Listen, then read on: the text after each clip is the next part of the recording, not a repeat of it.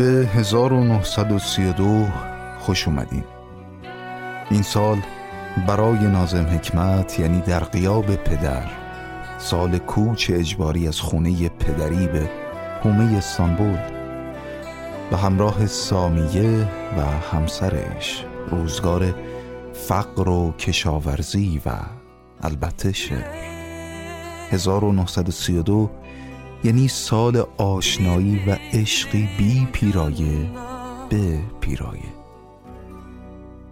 خدیجه پیرایه.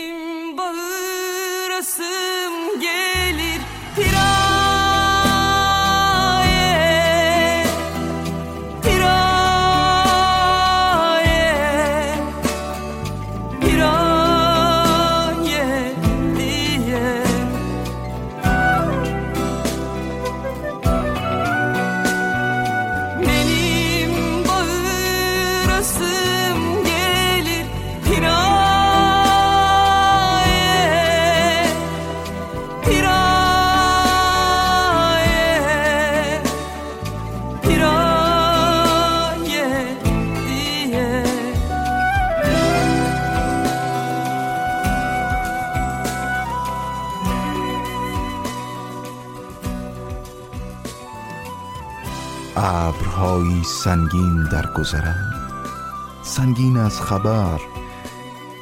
و حالا چروکیده در کف دستم نامه هنوز نرسیدت. و قلبی که بر موجه های تو می می‌خواهم فریاد کنم که پیرایه ای پیرایه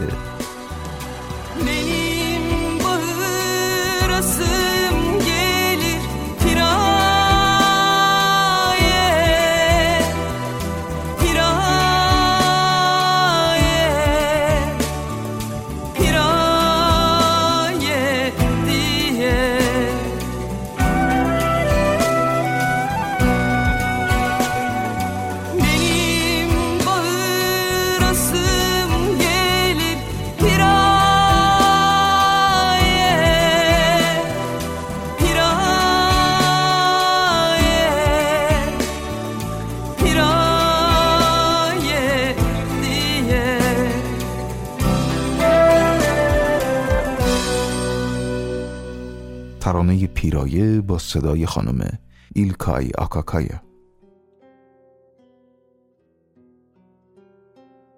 رادیو حکمتانه و حامد کیان. این پونزدهمین برنامه از سریال رادیویی زندگی شگفتانگیز و جهان پرحادثه دوران زندگی نازم حکمته که این برنامه تقدیم به توه. خاطرتون باشه گفتیم نازم در سفر دومش به مسکو با دختری اوکراینی آشنا شد و زندگی می‌کرده به اسم لنا. لنا یورشچنکو. نازم بیقرار برگشتن به کشورش بود پس لنا رو ترک کرد و به همراه لاز اسماعیل به هوپا میرن. اونجا دستگیر میشن. جزئیات ماجراش رو حتما خاطرتون هست.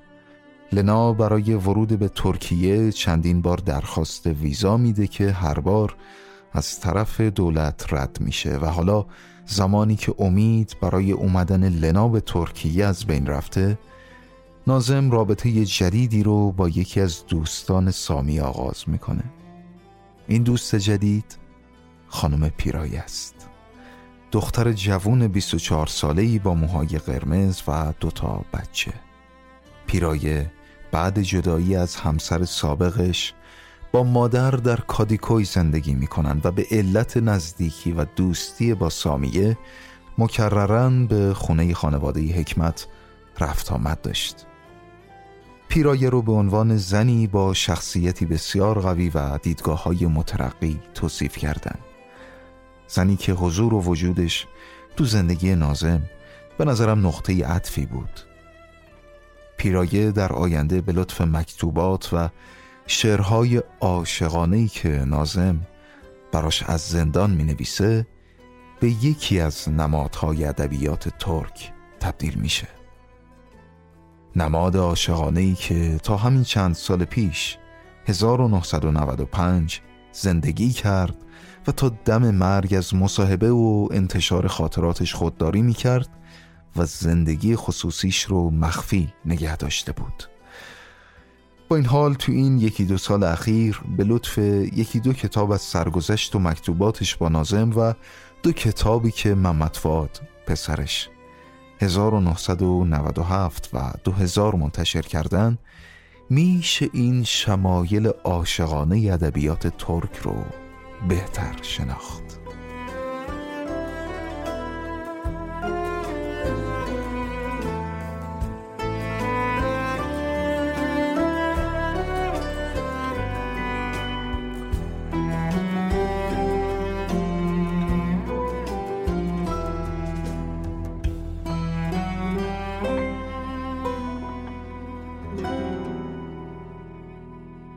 نازم 1902 به دنیا آمد. پیرای 1906 تو بورسا. زمانی که استانبول تحت اشغال قوای خارجی بود. نوجوان بود که با ودات عرفی ازدواج کرد و تو امارت پدر ودات محمد علی پاشا تو استانبول ساکن شد. ودات عرفی پیانیست، نویسنده، بازیگر و کارگردان که چهره مهمی تو تاریخ سینمای دو کشور ترکیه و مصر. عرفی بنیانگذار مدرسه ملودرام شرق تو سینمای این دو کشور هم هست. در مصر، ترکیه و فرانسه. تئاتر و فیلم بازی کرده و البته رمان‌های محبوبی رو هم نوشته.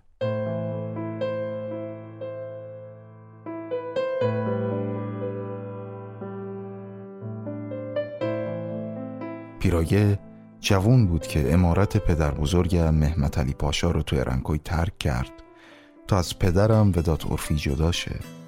پدری که ما رو ترک کرده بود و به پاریس رفته بود و دیگه هیچ وقت برنگشت. این صحبت های پسر پیرایه محمد فاده. تو اون دوران تمام ذهن مادرم مشغول من و خواهرم سوزانه و هنوز رسما از پدرم طلاق نگرفته. علاوه بر این والدینش نمی‌خواستن اون با یه شاعر بیکار و بیمار ازدواج کنه که همه جا آشکارا اعلام می‌کنه که یه کمونیسته با سرنوشتی نامعلوم. مادرم باید شوهر دومش رو نه با قلبش بلکه با منطق انتخاب می‌کرد.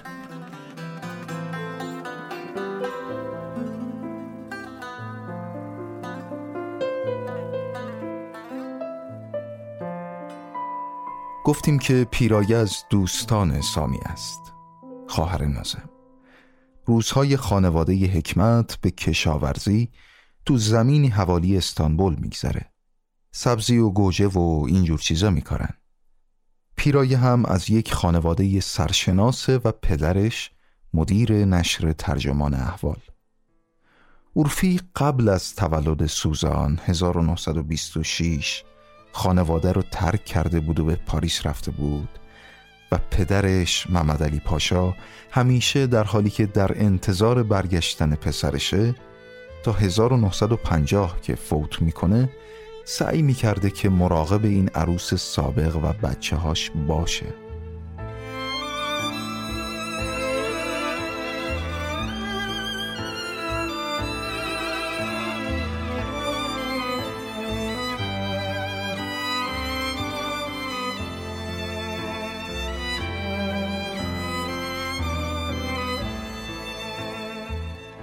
اگرچه طلاق پیرایه و عرفی سپتامبر 1932 اتفاق افتاد پس پیرایه خونه پدر شوهرش رو ترک و در کادیکوی ساکن شد.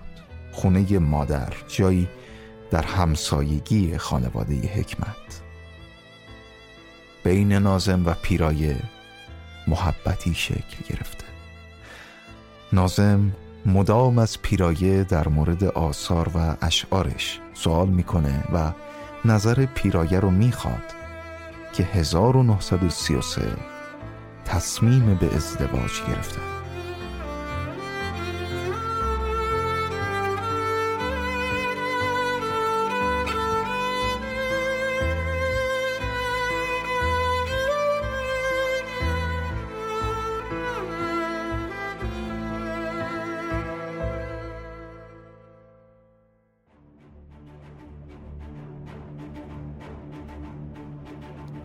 1933 1311 خورشیدی. دهمین ده سال تأسیس جمهوریت ترکیه. بودن جمهوریتیمیزین امروزون کمینی دولدردون امروز بایرامدر کتلا olsun.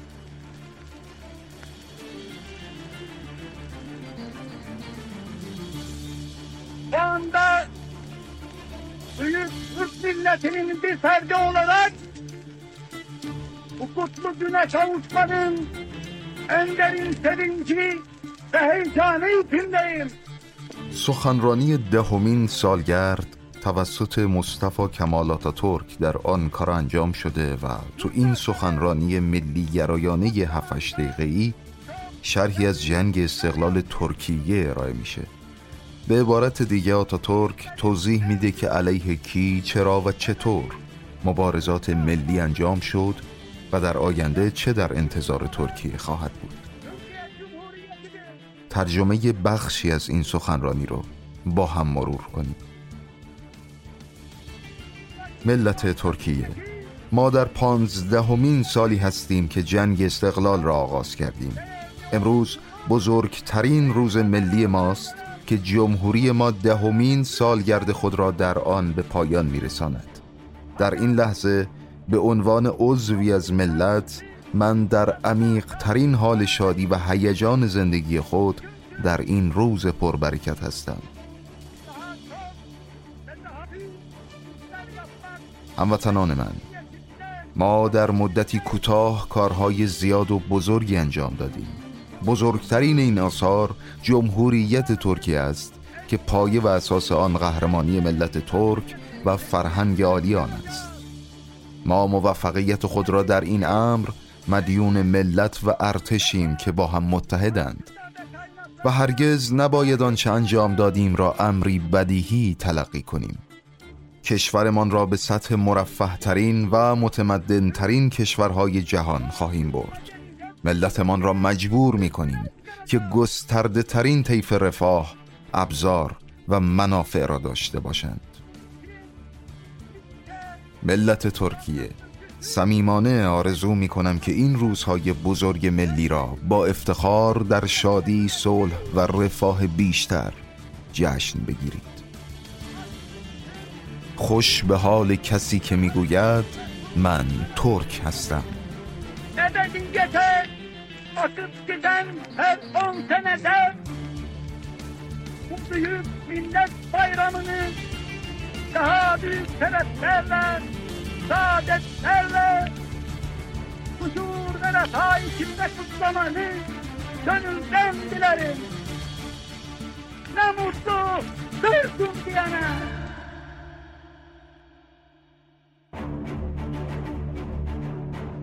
روزهای بگیر و ببند روشنفکران شروع شده. روزی از روزهای مارچ 1933 به خونه خانواده حکمت میریزن و نازم رو دستگیر می‌کنن. و این بار دادستان تقاضای اعدام نازم رو داره.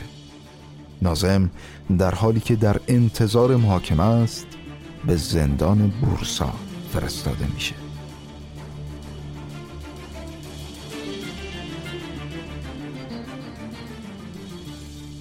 یک سال و نیم حبس در زندان بورسا و اینجا جلسه محاکمه نازم.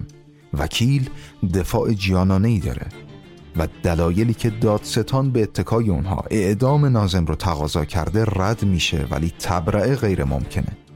به هر صورت نازم محکومه.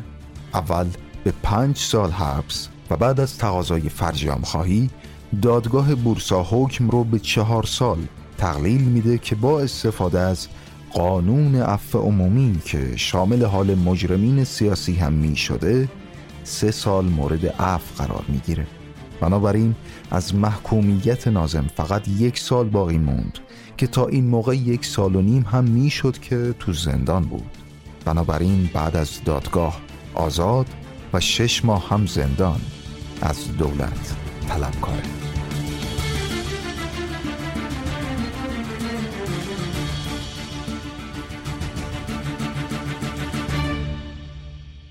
این جدایی اجباری جای این که این زوج عاشق رو از هم دور کنه تعهدشون رو تقویت کرد و نازم و پیرایه تصمیم گرفتن تا تصمیمشون بر ازدواج رو بالاخره عملی کنن.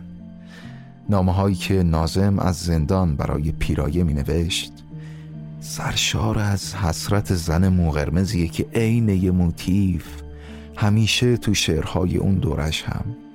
تکرار می شده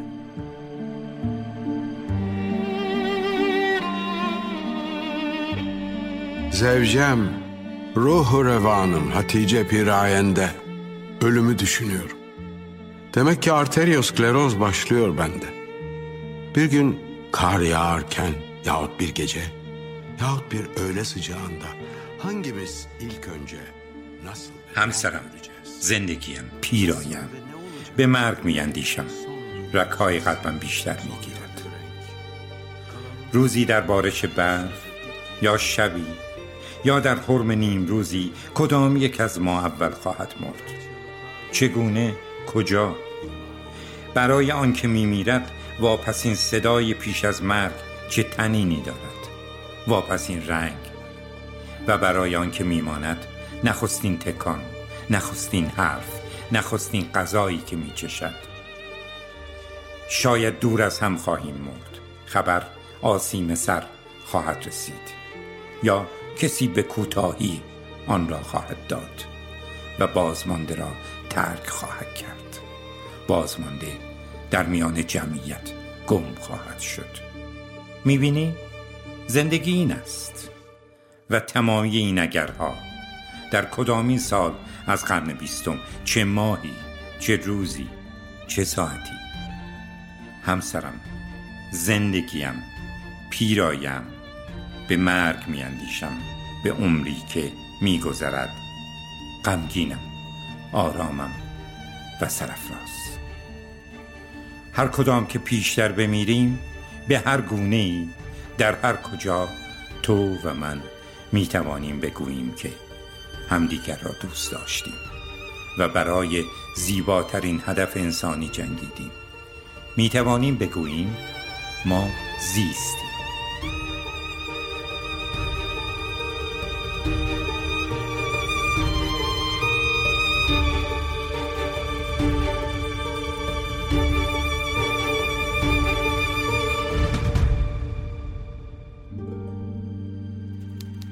1934 1313 خورشیدی.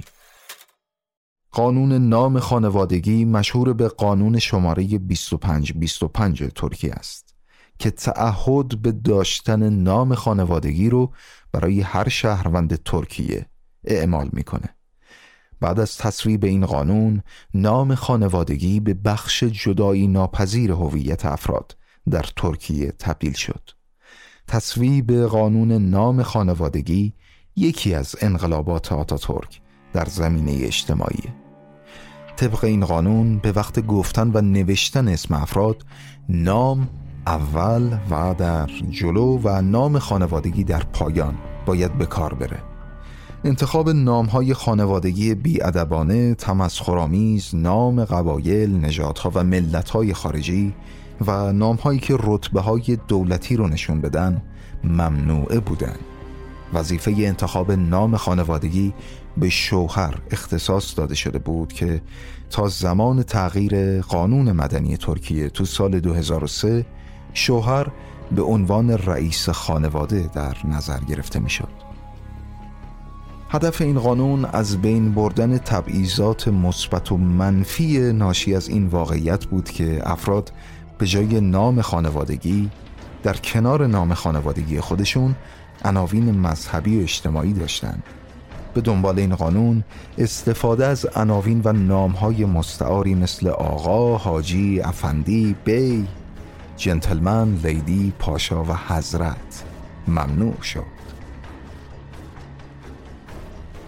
نکته بعد این که طی ماده سه این قانون استفاده از نام نژادها و ملتهای خارجی هم ممنوع بود.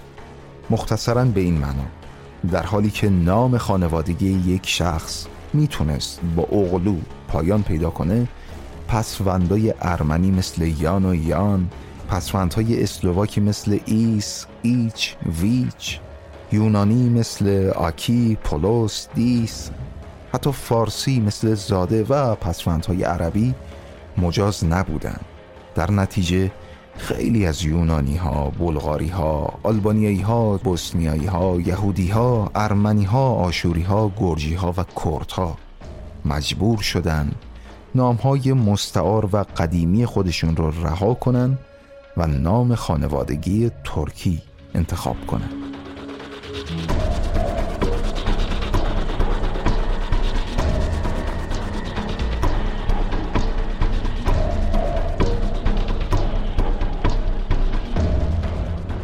برحال زمانی که در ترکیه اعلام جمهوری شد از اولین کسایی که بین رهبرای جهان به ترک تبریک گفت رضا شاه بود.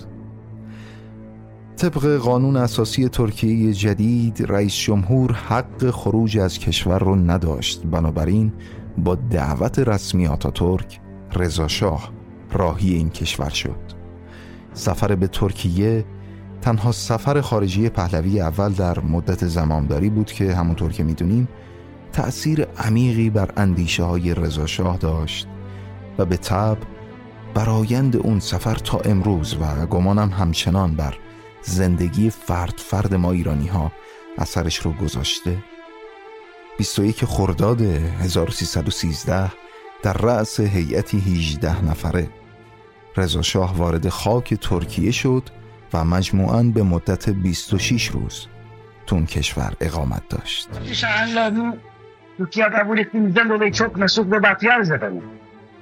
من نهایت خوشبختم او عرضوی دیرینه که برم ده موفق بودم استمایی کرد؟ گفت از دور از کرد تو پند کسی بشه هم نزه انتظار دیوده کتن نیک حسرت و دیرین سمیمیت لد çok Mesudistliği o mülakat gününe malik olmuş bulunuyoruz. Ben ezdet ve şayet bilesiz ki bir şey iznin kaba sizin himayenden hususun döneminde Erdoğan'ın geleceğim Türkiye'ye. Hepimize böyleler yaratıldı Türkiye'ye. Tabii arkadaşlığımız çok eski zamandan, çok eski senelerden beri başlamış bulunuyor. Bunu şahsen birbirimizi tanımak suretiyle şüphesi çok kuvvetlendireceğiz efendim. Rıflat ol, şayet olmuştu sabık. Vali mübarek atiyede cebran ediyor. Hiç şüphe yok efendim. Biz de bütün memleketçe aynı fikir ve kanaattayız efendim. Arzu buyursanız yukarıda görelim efendim. Buyurun.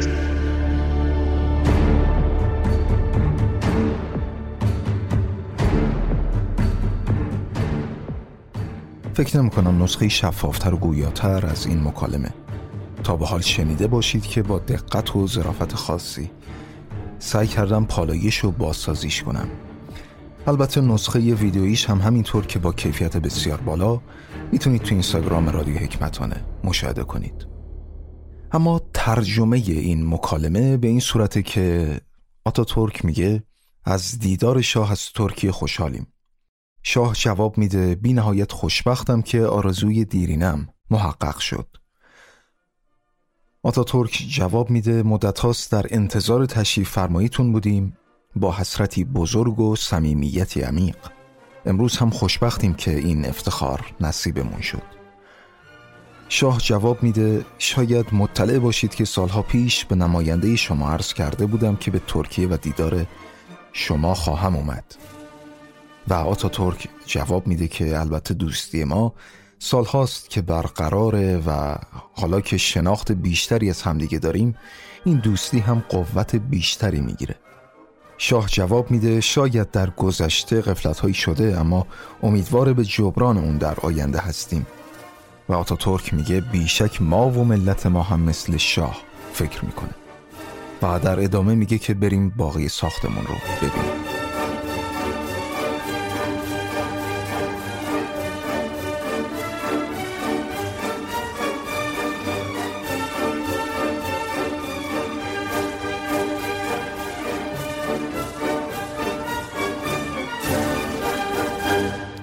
ژانویه 1935 پنج ماه بعد از آزادی نازم سی و یک ژانویه سی و پنج. نازم و پیرایه به دفتر ازدواج کادیکوی رفتن و بی سر و صدا این ازدواج شکل گرفت.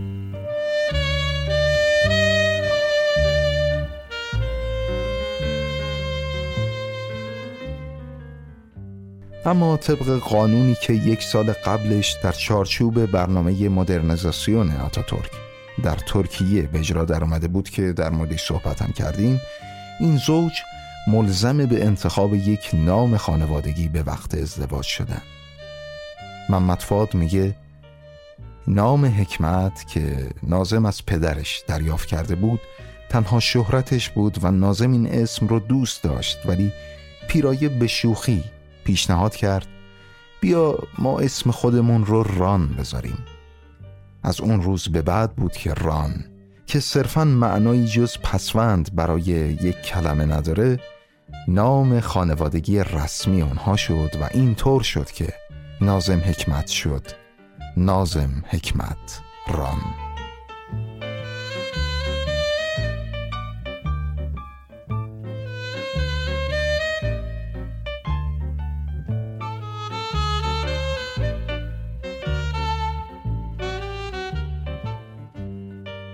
حالا نازم دو فرزند خونده هم داره محمد و سوزان.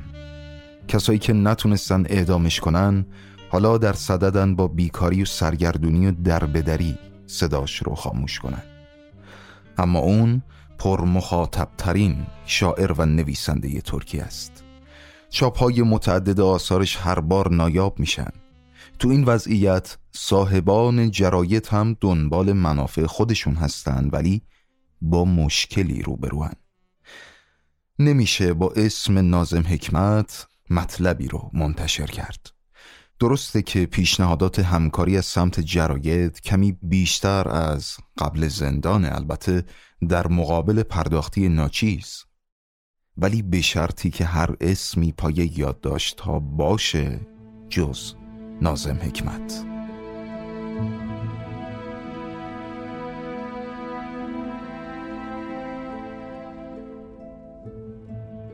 تو این روزها نویسندگان و روشن فکران در صدد بودن زبان ترکی رو از قید کلمات متنتن و نامعنوس عربی که زبان منشیان دربار امپراتوری عثمانی هم بوده خلاص کنن. گهن سراها و شاعران طبقه ممتاز ما مخالف این روشن. در مقابل نسل جوان ترکیه پیرو روشنفکرا می‌خواست همونطور که امپراتوری عثمانی از سرزمینشون رخت بربست زبانش هم به کنار گذاشته شه نازم هم از پیشگامان این حرکته. کسی که زبان مردم کوچه و روستا رو جایگزین اون زبان اشرافی و درباری کرد. تو این شرایط با هر نام و عنوانی که می نوشت مردم از خلال کلمات و مقالات یا اشعارش بالاخره میشناختنش و جوانها سعی می‌کردن هرچه بیشتر ازش تقلید کنن و راهی که نازم باز کرده رو ادامه بدن. برای فرار از این باز شناختنها نازم شیوه نگارشیش رو تغییر میده و برای روزنامه آکشام عصر. پیوسته و منظم ستون نویسی می‌کنه و هر روز یادداشت های تنزی درباره جنبه های مختلف زندگی در ترکیه رو قلم می‌زنه. اون هم با اسم مستعار و امضای اورهان سلیم و در سمت دیگه مقالات جدیش رو در نشریه تان منتشر می‌کنه. نشریه چپ رادیکال.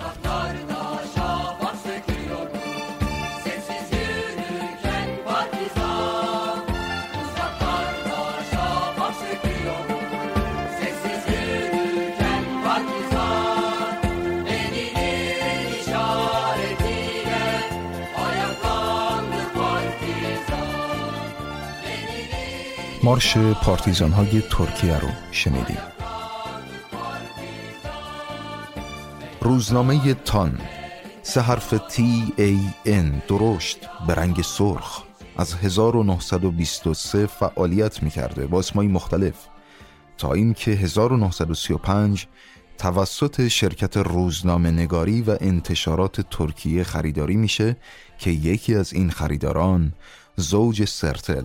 سبیها و زکریای رسیملیای یا همون ماه مصور بودن. حتما ماجرای این نشریه رو یادتونه که پیشتر هم در موردش صحبت کردیم. قالب اعضای این نشریه جزء کسایی بودند که به تازگی با عفو عمومی از زندان آزاد شده بودند. خانم سبیها سرتل این روزنامه رو به برج بابل تشبیه می کرد چرا که نویسنده های این روزنامه همه افراد مهم و قولی تو هیته خودشون بودن. اما موضوعی که باعث شد در مورد تان صحبت کنیم حادثه که حدود ده سال بعد از این برای این نشریه مهم اتفاق افتاد.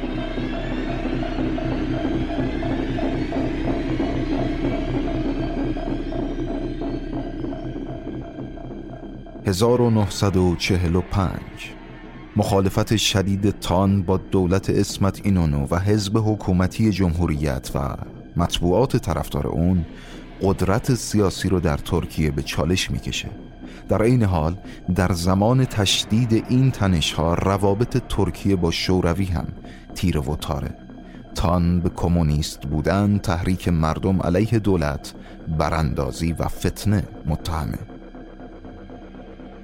سوم دسامبر 1945 مقاله خانم سبیها سرتل بالاخره منجر به فوران این آتش فشان خشم ها میشه. صبح روز بعدش 4 دسامبر اگرچه استانبول تحت حکومت نظامیه گروه بزرگی از دانشجوهای تورانیست که حتما بعدها در موردشون صحبت می‌کنیم و اسلامگراها در مقابل در اصلی دانشگاه استانبول در بیازید جمع میشن. جمعیتی که قرار به سمت روزنامه ملیگرای وطن راه پیمایی کنند. اما شخصی به اسم محرم ارگین زبانشناس ترک. فریاد می‌زنه که دوستان روزنامه وطن خطر اصلی نیست. ما برای اعتراض به روزنامه تان اینجا جمع شدیم. بیایید به سمت تان راه پیمایی کنیم.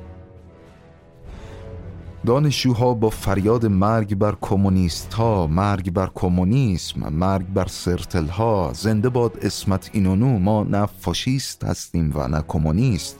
ملت ما دموکراته و آیا کمونیست ها آزادی بیشتر از این که دولت داده می‌خوان؟ ساختمان روزنامه تان و چاپخونش رو نابود و قارت کردن. در همین حال کتاب فروشی هایی هم که اغلب نشریات سوسیالیستی رو به فروش میرسوندن قارت و چندین نفر هم تو این حادثه زخمی شدن. همراه با باقی روزنامه ها و مجلات سوسیالیستی که بعد از وقایع مورد حمله قرار گرفتن تان مجبور شد انتشارش رو متوقف کنه.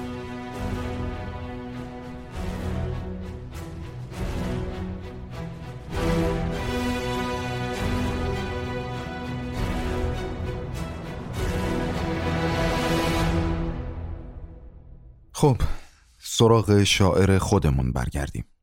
1936 نازم 34 ساله با نام مستعار اورهان سلیم.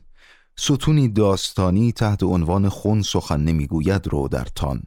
تدارک دیده که بعدها در دهه پنجاه این داستانها به صورت رمان چاپ میشن. تو این رمان نازم به فرصت طلبان دوران جنگ جهانی اول که لباس وطن پرستی به تن کرده و خون مردم و میمکیدن حمله و راه نجات از دست این افراد رو نشون میده. خون سخن نمی‌گوید در صدد اثبات این موضوع که در برابر پستی و دناعت ظلم تنها این خون نیست که حرف می‌زنه بلکه شعور انسانیه که فریاد می‌زنه. می‌خوام این بخش از حرفم رو با تأکید بیشتر عرض کنم. در برابر پستی و دناعت ظلم تنها این خون نیست که حرف می‌زنه بلکه شعور انسانی که فریاد می‌زنه. بخش خیلی کوتاه از این کتاب رو می‌خوام تقدیمتون کنم با این مقدمه که خون سخن نمی‌گوید عنوان ترجمه ای از آقای ایرج نوبخت اما خون حرف نمی‌زند ترجمه آقای ارسلان فسیحی. سیاستی که از ابتدای شروع این سریال رادیویی داشتم بر این بود که از تمام مترجمینی که طی این سالها از نازم اثری رو ترجمه کردن یاد کنم و آثارشون رو بیارم. و تو این برنامه از خون حرف نمی‌زند ترجمه ارسلان فسیحی می‌خوام استفاده کنم. انتشارات کتاب سرای نیک چاپ دوم سال 98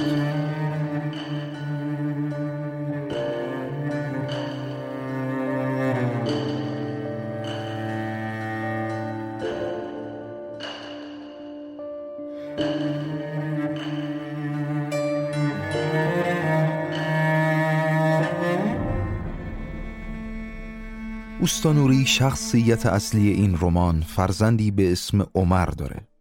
در دوران جنگ جهانی اول سرباز وظیفه است و بعد سربازی در کارگاه شخصی به اسم علی بیک کار می‌کنه. خاطرتون باشه تو دو قسمت قبل از سریا پاشه های مالندوز دوران جنگ و سختی صحبت کردیم که اتفاقا نازم به نظرم تو این رمانش کاراکتری مثل علی بیک رو بر مبنای زیست انگلواره همین سریا پاشه ها طراحی کرده و نوشته. این بخشی که قرار بشنویم در دوران جنگ جهانی اول در استانبول رقم می‌خوره. جنگی که تومار چند قرن امپراتوری عثمانی رو در هم پیچید.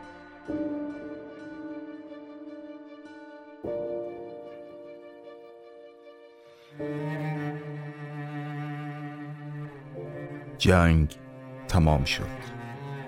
اوستا خبر آتش بس را که شنید نه خوشحال شد نه غمگین. روزی که تجهیزات زرهی متفقین وارد استانبول شد علی بیک هم با حالی نزار و پریشان وارد کارگاه شد. رنگش پریده بود. کارگرها به رئیس نگاه کردند. رئیس با صدای خفه گفت بچه ها از امروز شرکت علی بیک و نوری بیک و سیفی بیک منحل شد. کارگاه میبندیم. دشمن وارد استانبول شد. آبرومون رفت. این همه خون بیخودی ریخت. این همه محرومیت و گرسنگی و بیچارگی و سر هیچ و پوچ تحمل کردیم. ناگهان یکی از کارگرها با صدای بلند خندید. علی بیک به طرف جایی نگاه کرد که صدای خنده می آمد. اخمالود نگاهی کرد و گفت چرا میخندی؟ تو وجودت یه ذره غیرت هم نیست؟ کارگری که میخندید این بار قهقه سر داد. بعد آرام آرام به علی بیک نزدیک شد و گفت علی بیک داداشم تو قفقاز نفله شد. منم قبل اینکه بیام اینجا سه ماهی تو جبهه بودم. دو بارم زخمی شدم. تو چی کار کردی؟ از کس و کارت مردن؟ تو خونت قحطی شیکر و روغن و نفت بود؟ حالا اومدی واسادی جلو ما میگی گرسنگی و بدبختی و تحمل کردیم و خون ریختیم و نمی‌دونیم چیکار کنیم؟ یالا بزن به چاک. گم شو. چمدون تو پر اسکناس کن و برو اروپا خوش بگذرون.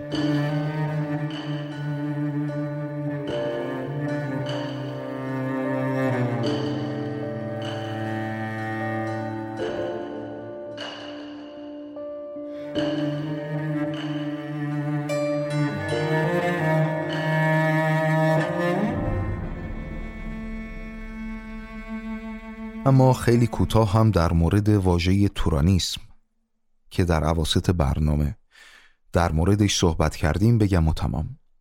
تورانیسم که با عنوان پانتورانیسم هم شناخته میشه ایدئولوژی بود که یک مجار پنجاه سال قبل از شعله ور شدن جنگ جهانی اول ساخت و پرداخت.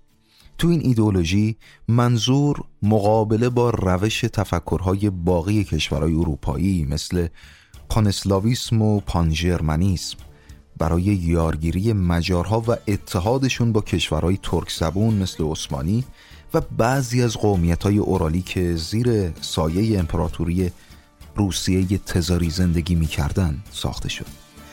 و ریشه اصلی این کلمه پانتورانیسم یا تورانیسم به شاهنامه فردوسی و سرزمین افسانه‌ای توران برمیگرده. گزاره مفصلیه که به حال پرداختن بهش واقعا تو حوصله این برنامه نیست. خیلی ممنونم از این که رادیو حکمتانه رو میشنوید و به دوستانتون هم معرفی می‌کنید. حامد کیان رادیو حکمتانه مهر ماه 1400